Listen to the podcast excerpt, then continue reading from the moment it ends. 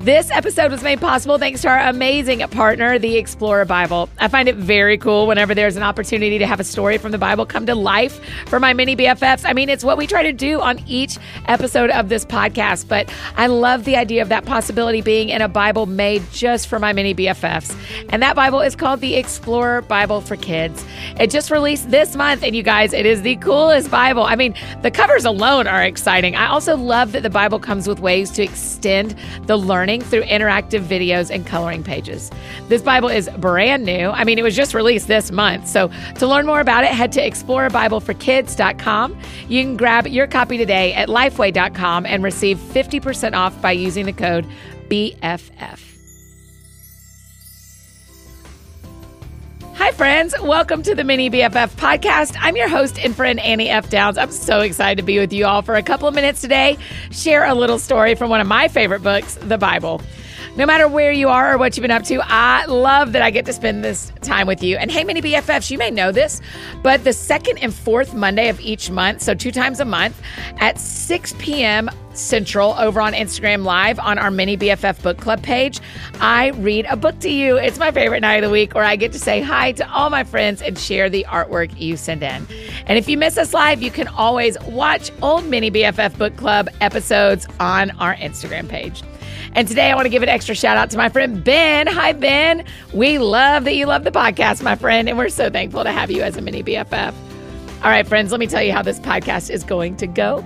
First, I'm going to tell you a story, and then we will pray together. And then I'm going to ask you to draw something fun for me, because we love drawing pictures at Mini B F F Book Club, so we have to draw them for Mini B F F Podcast too, right?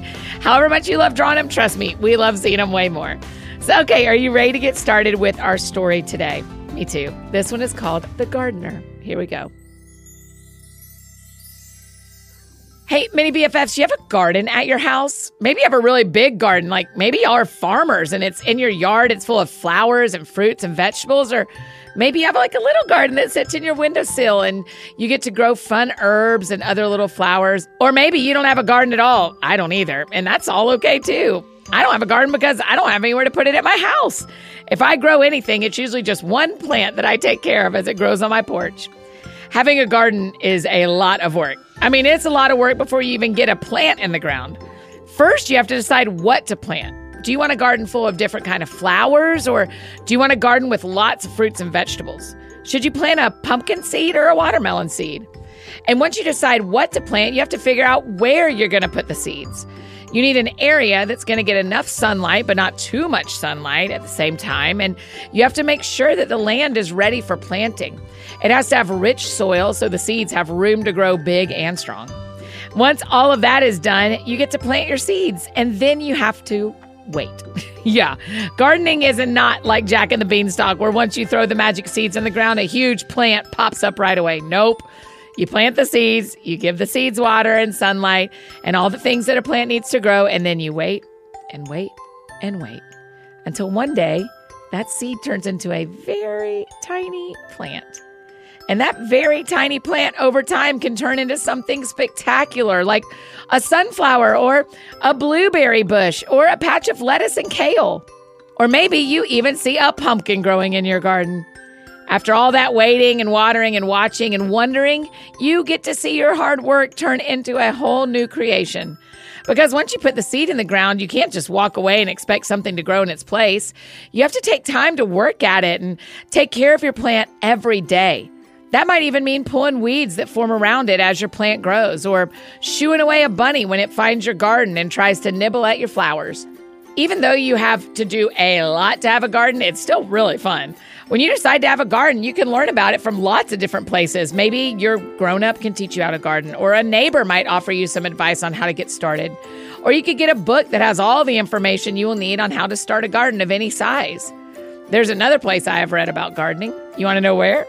It is in the Bible. For real, Mini B F Fs.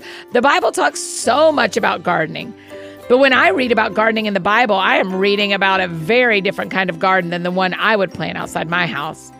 It is the garden of God's love that is planted inside my heart and your heart too, Mini B F F. Do you know who talks to us about gardening? Did you guess Jesus? Because I know, you're right. Jesus shares a story about gardening in the Bible. Remember that when we read the Gospels, which are the books in the Bible called Matthew, Mark, Luke, and John, we are reading stories about Jesus and from Jesus. And a lot of those stories are called parables, which is a way for Jesus to explain something big and important to us. Well, in this parable, he tells a story about a gardener, but this just isn't any gardener. It is about God being the gardener. In John chapter fifteen, Jesus tells us that he is the vine and his Father, meaning God, is the gardener. And since Jesus is the vine, we are the branches. But the branches can't grow without being on the vine, and the vine can't grow without being tended to by the gardener. The verse in the Bible reads like this, and remember, this is Jesus telling us this story. He says, "I am the vine, and my Father is the gardener. Every branch in me that does not produce fruit, he removes. And he prunes every branch that produces fruit so that it will produce more fruit. Remain in me and I in you. Just as a branch is unable to produce fruit by itself unless it remains on the vine, neither can you unless you remain in me. I am the vine and you are the branches. The one who remains in me and I in him produces much fruit, because you can do nothing without me." Basically, in order for us to grow in our relationship with God, we also need Jesus. And if we want to share about God to all those that we know, we need Jesus to help us. It's through them both that we're able to flourish. That's a fancy word for grow, Mini B F Fs, in our world. God is the ultimate gardener when it comes to tending to our heart. He will work hard to remove the parts of our heart that might cause us to do things that don't help other people see how great our God is. But God also knows that that's going to happen. We're going to make mistakes, so that's why we also need Jesus. When Jesus lives in our heart, he works with God to help us see the good things we can do to help grow the kingdom of God. Or, as that verse says, produce fruit. When you decide to grow plants in a garden, you need sunlight and water and strong soil. You also need things to grow with God. Growing with God takes time and patience, trust, learning, and prayer, just to name a few. I mean, I'm still growing with God every single day, and I'm a grown-up.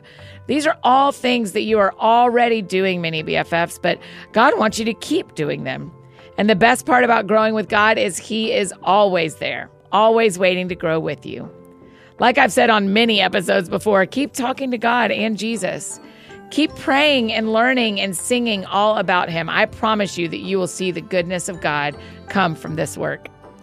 So keep tending to your heart the way you would tend to the flowers in your garden. And I can't wait to see all the ways it grows. Let's pray together. Dear God, we are so thankful that we are able to grow with you each and every day. Thank you for being the gardener in our lives. It's in Jesus' name we pray. Amen. Oh, Mini B F Fs, it makes me real happy to know that God is the gardener of my life. Because, can I just let you in on a little secret? I'm not the best at keeping plants alive. I know, I just forget about them.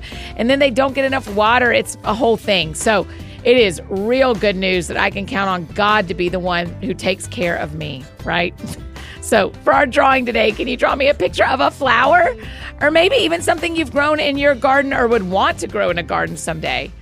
Draw a picture of that and then grab a grown-up to post it on Instagram and tag Mini B F F Book Club, or mail it to us at P O Box one two one eight two six, Nashville, Tennessee three seven two one two. Mini B F Fs, thanks so much for spending time with me today. I'm always so happy to have you here with us. Remember, be kind to your grown-ups, your teachers, and your friends, and I will see you next time. And hey, grown-ups, if you want to talk more about today's story, we read from John chapter fifteen, verses one through eight. Bye, Mini B F Fs. Love you, mean it.